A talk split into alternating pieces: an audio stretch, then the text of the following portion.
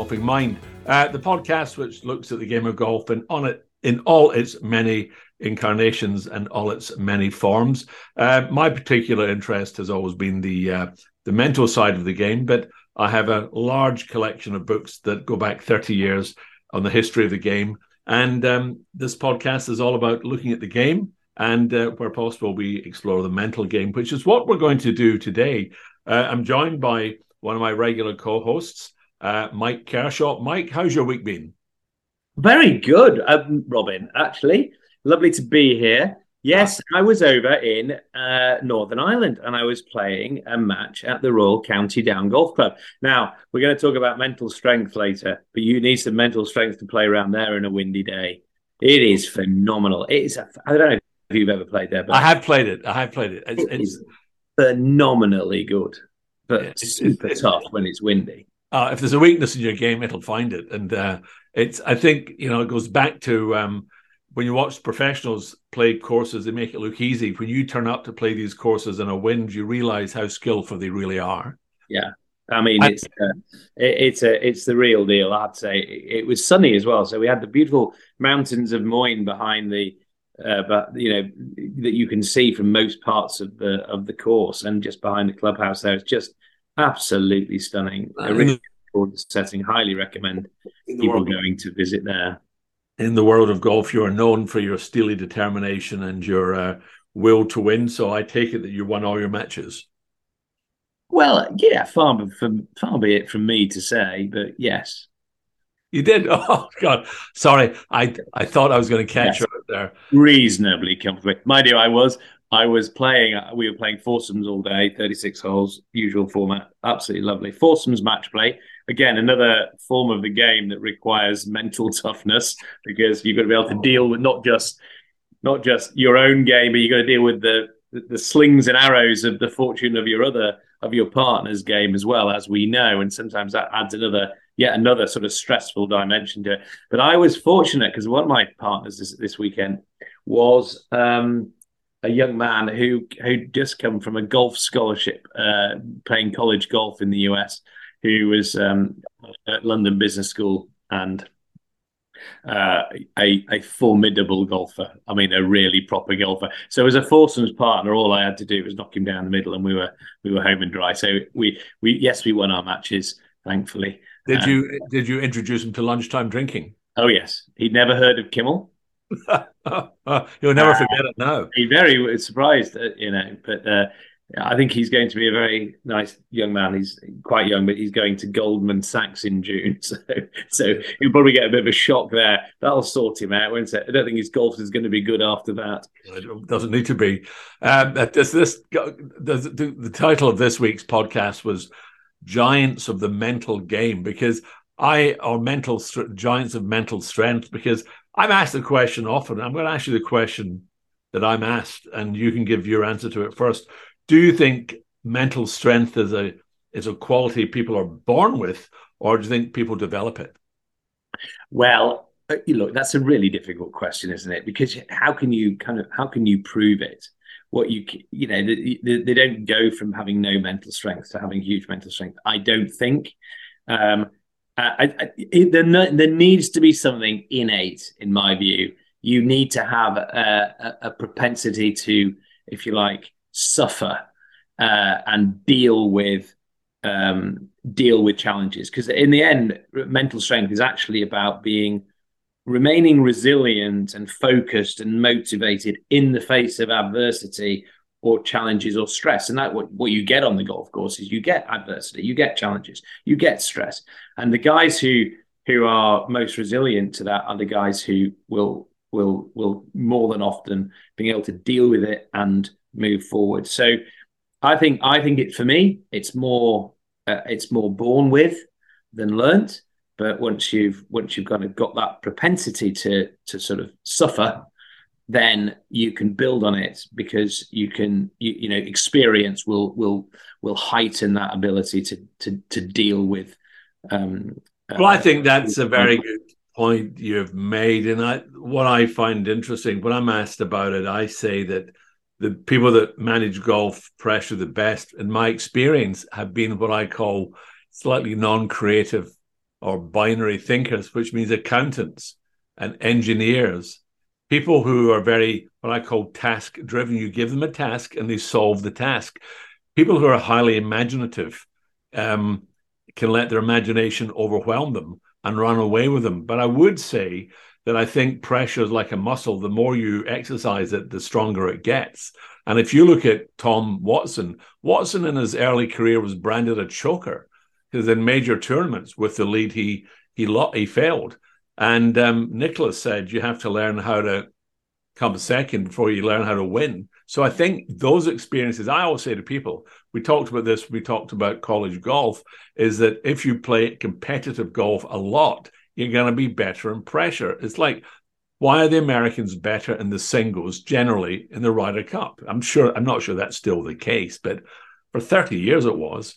So yeah. why better under pressure? Because they.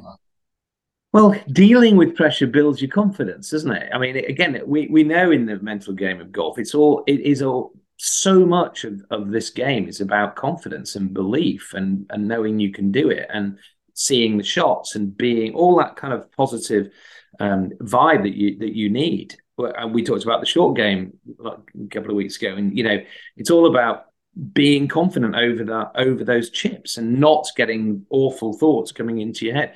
So you know it's all that's all about it for me. Experience builds confidence. Confidence builds resilience builds mental toughness. So the, the one thing is flowing from the other. But in the end you know the guys who are, uh, are most uh, capable in dealing with uh, adversity in golf and therefore can um, can come through are the ones who are most confident and and are, and are, and are mentally toughest.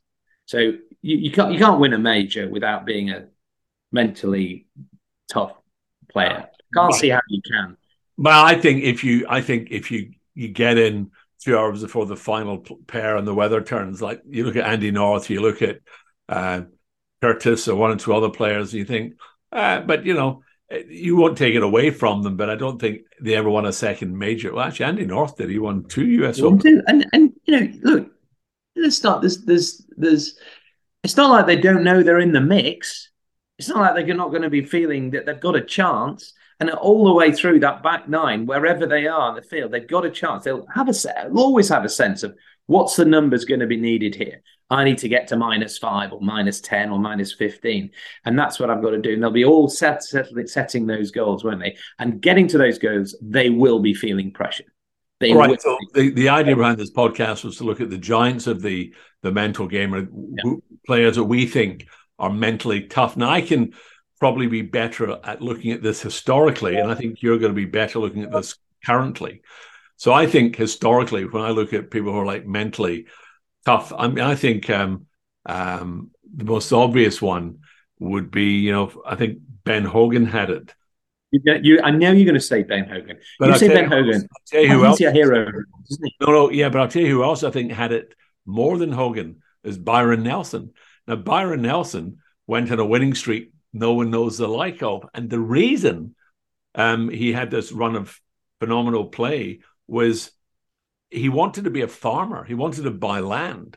And the way to do this was to win tournaments. So every time he teed it up, he used to say, Well, if I win this tournament, that's six more cows and a tractor. And he talked about yeah. this that his his drive to win and his ability to cope with pressure was born out of this desire to be out of golf and be a farmer. Hogan, like uh, Snead, uh, and, and Byron Nelson, and I'm, I'm going to put Seve Ballesteros in this, and Lee Trevino, all came out of poverty.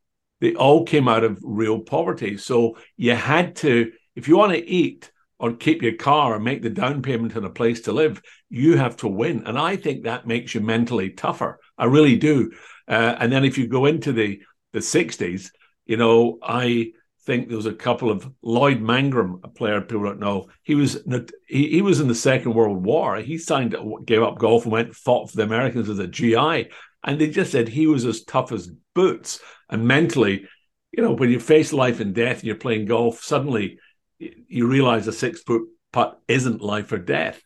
So that's what I yeah. think that their mental toughness came from. In the modern game, mm, I don't know where it comes from. Is it a will, just a pure will to win? Because they're not coming from poverty. No, I mean, uh, I, I, think going just quickly going back to Hogan because I don't want to dwell. We, we're always dwelling on these guys um, in the past, but Hogan, of course, his biggest example was was he had his accident and he was nearly killed, and then he came back from that's that's mental. Coming back from adversity is what how, how I'm slightly diverse. Uh, um, uh, I'm slightly seeing this mental toughness is people who can overcome uh, challenges, and he obviously clearly did. And right now, very obviously, you've got Tiger. You've got Tiger both right now because he's overcoming his injury from his terrible car crash. Uh, not as not that it was anything like as bad as Ben Hogan's, I hasten to add, but it was pretty bad. Nearly lost his leg, uh, and his former sort of adversity around his back and his his leg back in 2008 and this determination to come back from that. Now, interestingly, if you talk about kind of innate, I suppose Tiger's dad of course, was in fought in Vietnam, didn't he? He was. He was a Green Beret. Vietnam. He was a Green Beret, and and I, and obviously part of what Tiger's upbringing was around this whole military kind of um, uh, input from his father and and friends of his father who were also Green Berets, and they a lot of his training as a little boy was sort of military military training. So there was always that element, probably in his, you know, in his uh, sort of childhood. You're, you're, endorsing what I'm saying because I said that yeah. the, the, it's the task, it's like the mission. His Wood's mission from his father was beat everyone. Yeah, go out there, and that's why I'm saying I, I am I'm, I'm, agreeing with you. I'm just saying, but, you also made the point, Rob, that was no there aren't that many uh, m- many players in the modern game who had that kind of um, that that kind of trauma in the background that had caused them to get out of where they were and dealing with the challenges. There aren't as many. Tony Finau is one. Sure. You know, again, another example. He come from extreme poverty. Um, you know, one of I think seven children or eight. Oh, yeah, big, I mean, a big, a sort of big Polynesian family, and you know, and he's and again another guy who who actually didn't win for ages, did he? I mean, he he was number oh. he was missed a second place. Tony Finau, arguably. But look here, here here's a player who is very much, you know, Marmite. You know, people love him, I hate him, and I don't know many people that love him. Would be Patrick Reed. Now, Patrick Reed just seems to court controversy from what I've heard, and yet he turns up at the Masters wearing his LIV hat, and he he's, you know, and mentally that I think gets him through things. I mean, I, you look at the match he played against McIlroy in the Ryder Cup when he was just not going to lose that match to McIlroy, and I don't know what they were like combined nine under through six holes or something ridiculous. But I'm always curious why Tiger Woods hasn't had a sort of more exemplary singles record in the Ryder Cup. He doesn't. He's. I think he's lost more than he's won. Um, and I don't know if he's just got a target on his back. Every player thinks I'm going to beat Tiger. I mean, Rocco, Rocco uh, Constantine beat him. In, Rocco. Uh, no, Rocco Constantine, the rider. Constantino Rocca. Well, I got two of the words. Come on, know your golfers. Rocco. Well, that, guy, that guy, Nicklaus Jack, he's another one. but you know what I'm saying, and but and I think that uh, the European side historically in the singles match just felt. In, in, I, remember going to Valderrama and watching Freddie Couples play against Ian Woosnam. And I think Woosnam, for the second time, lost seven and six. Um, but I, I, should say that Freddie Couples was on fire. I mean, I mean there was one hole that in the Valderrama I played it when I was younger and longer. I had a driver three wood nine iron. Freddie Couples off the back tee driver two iron to three or four feet to an elevated green. It was just bonkers. Yeah. Bonkers. But I I wonder who you would pick uh, to play. Who would you pick to win a match, a must win match uh, that you had your life savings depending on from Europe? And who would you pick from America? Uh, right now, I'd pick Jon Rahm from Europe. I think everyone would pick Jon Rahm. I think yeah. he's got a lot of that uh, you know his demeanor. He's got a lot of he, he he's a tough guy. You know, you He's feel got. He's got swagger. he looks like a tough guy. You wouldn't you wouldn't want to meet him in, in a dark alley, you know, in a, for a fight, would you? Even someone as tough as you, Rob. I don't Well, think. I, would I, it from true. That's you know, but he, I mean, he's got a he's got that kind of bo- slightly boxer's gait, you know, a sort of swagger about him. That I think you know inside there there's a man of steel, and and I think I you know and I think he's going to be an amazing star of the Ryder Cup this year. So if you, if you ask me, uh, it would be Jon Rahm on the US side. Uh, don't know. They're all great. but- but- know, if it was no one who stands out to me. Maybe a, you know, that, that slight arrogant guy. Um, you, you could say of DeChambeau, but he's not. He's not playing well enough right now. So Now, if I was going to pick um, an American guy to play for me with best chance of winning, I'd put either Br- Koepka or Justin Thomas. They're both they're both boxers. They're both fighters. They're both they're both people that hate hate to lose to such an extent that it's just and it's interesting. McIlroy wouldn't be a pick of mine. I agree for Europe. I'd go with Tommy Fleetwood. I think Tommy Fleetwood is is just a gritty. I think he's mentally very strong. I think he's mentally very close. And I think if he wins one major, he'll win two or three. But uh, I'm a, I mean, I would keep my eye on him for the majors this year, Tommy Fleetwood. I really would. But again, Tommy Fleetwood comes with, I think, I think a single parent family, and his parents gave everything, everything to his golf career. They came from, I think, a working class sort of yeah, uh, Southport. Yeah, yeah, they did. yeah. So, and he talks about his parents how they sacrificed everything. So he lived, slept, breathed golf. And I think that made him mentally tough. He saw what his parents were doing and he wanted to repay them. Now, I'm sure there's lots of parents who've done the same thing and their kid didn't come through.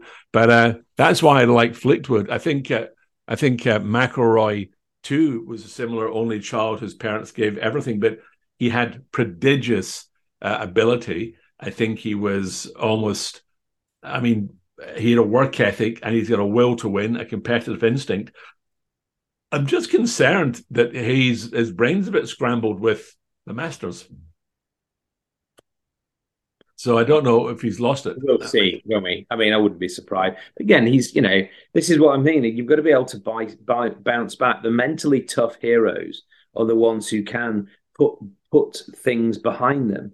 You know, it's it's even when things are difficult, they have this ability to persevere. They, you know, the, another trait of these guys is they work hard. They work really, really, really hard. I mean, you know, to, you, they've got to have self belief and confidence. They have perseverance even when things are difficult. They've got to be able to manage their emotions even when things are, are up. And this is when McIlroy really needs to get a grit, manage his emotions.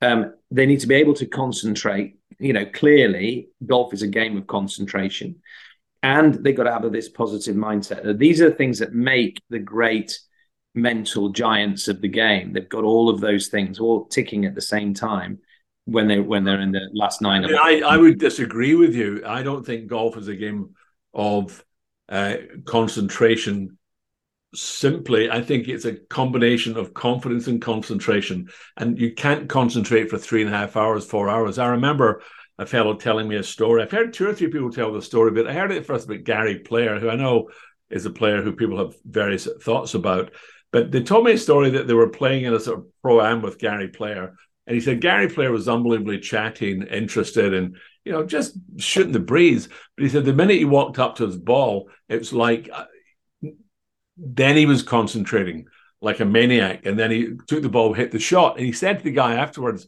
You can't concentrate for four hours. It's exhausting. Well, it might be exhausting, but yes, you can. Sorry. Yes, you can. Look at cricketers. We're having a disagreement. We're having a disagreement. Look at cricketers who are out there maybe for seven or eight hours or at the crease. They have to concentrate the whole time. And they do. And they perform.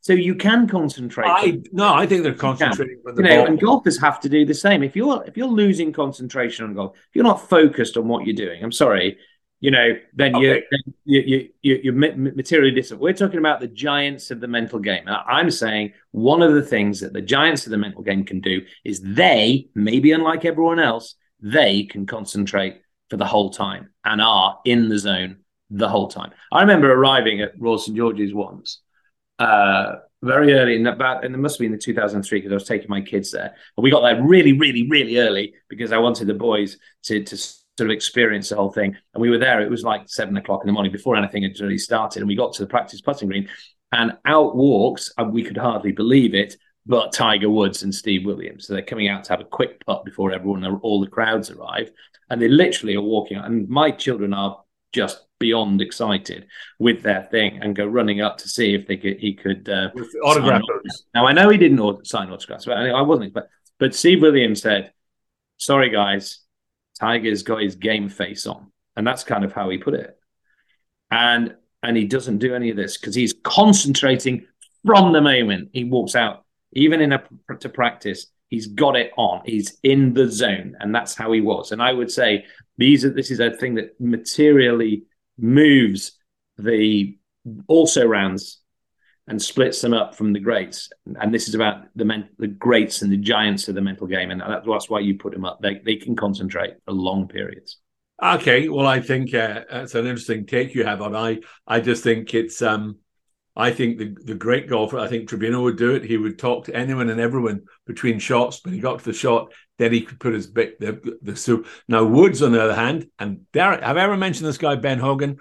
Hogan didn't talk to anybody. You know, you know the famous. There's so many stories about Hogan. Here's my favorite story. Hogan was playing a practice round at Augusta National uh, before the Masters one year, and uh, he was playing with some young guy. Didn't really know the guy, and um, they get to this hole. And this guy gets a hole in one, and uh, Hogan uh, hits uh, gets a birdie, and they the balls are picked up. They're walking to the next tee, and Hogan hasn't spoken to him the whole way around. And Hogan turns to him and says, "You know, that's the first time I ever birdied that hole."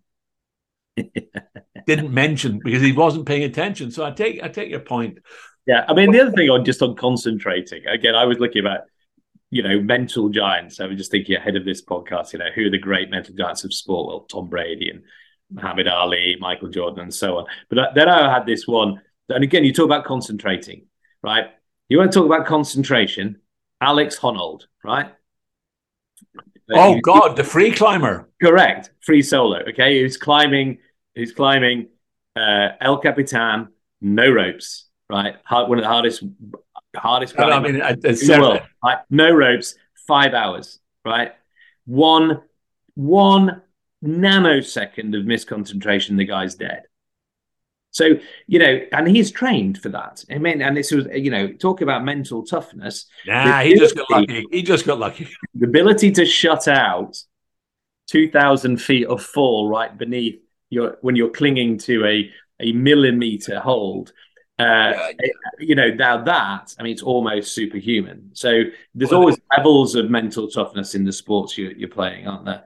And there are some where you know you, you, you that, that supersede others but these guys he actually i think is a natural he has natural mental strength almost chemical mental strength because he he kind of lost his um, his fear enzyme or whatever it is. I think that's one of the things they. No, no, I agree. There are these people who do these things that seem superhuman, and I've, I met it in the skydiving community. You just think ice blood runs through their veins, but it doesn't. You talk to them, and they'll tell you they're afraid but they they've learned to overcome the fear and stay present. Absolutely, and that again is is a trait of a great golfer. You you overcome the fear because they must be scared of of getting it wrong, of of choking. They must be because we all are, aren't we? Yeah, I mean, you're, thinking about winning, but the reason you're thinking you know you're, you're, focusing on it so the way the reason you're nervous is because of a fear of failure more than the excitement of winning i mean this was i mean it, it would be remiss of me. It would be remiss of me on, a, on a podcast with you, Mike, not to ask you from your personal experience when you were heading that final drive of the East Lancashire Under 14 Long Drive Championship. What was going through your mind? were you concentrating? You're right. You're right. I just had that. I just had that word, that phrase from my father. Just hit it, son. Just hit it uh, in my head. Yeah, so no fear of failure there. Just hit it. Is it well? and uh, did, well, maybe he should become a golf coach. A little it? bit harder than the other lad. A little bit. Well, it's interesting. I think there's some good insights there. I think that um, for my money, I'm very much about being in the moment and not thinking about the future or the past. Uh, but I do take your view. I think people golfers like Woods, you know, they played for legacy. A lot of Nicklaus played for legacy. I think a lot of players, I'm sure McIlroy's playing for legacy. Um, that was their drive.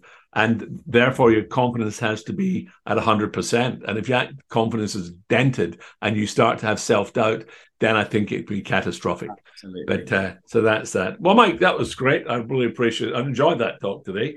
Um, and I'll look forward to catching up. And what are you doing this afternoon? You're going to play golf. I'm here in the lovely Trevose Golf Club down in uh, Cornwall. Uh, it's drizzly, so waterproof's on. I'm going out for nine holes. So ah, enjoy. And uh, ladies and gentlemen, for those of you who listen to the podcast, I have two quick things to say. I have recorded a one-off podcast called how to beat the yips. I've worked with players over the years about the yips, the putting yips, the chipping yips, the driving yips. I've actually done a once a one-off podcast that is not going to be run on this. If you'd like a private copy of this very unique 20-minute lesson on how to overcome the yips, you send an email to robin at siegergolf.com and I'll send you a link. Uh, for the rest of you, please go to the website if you want to sign up and learn more about the mental game. It'd be my pleasure to teach you. But until uh, we meet again, I'd like to say goodbye. And Mike, would you like to say anything before you say goodbye? Well, I'd like to. Um, I, I won't be asking you for the Yips podcast, but I'm sure it's lovely for anyone who has ever had the Yips. And and if, if you have, I feel for you. So listen. Have you quickly, have you ever had the Yips? No. Ever lost your and I, and I don't intend to either. So and and we don't even use that word in our family. You can't. Don't even bring it in. I know. Okay? The, word, the word that they don't mention. It's, word that, it's, it's like that other word that begins with S. We oh, don't. Oh, no, no, yeah. no. right? Because no. it's the same thing. It's more likely to create it than I know. But if you've had it, then I, I, I strongly, uh, you know, I recommend um, uh, get trying to use the tools that Robin has to um, overcome it. And good okay. luck. That's great. Well, until we meet again, all the best. Take care, everyone, and uh, enjoy Take your week. Care and goodbye. Bye bye.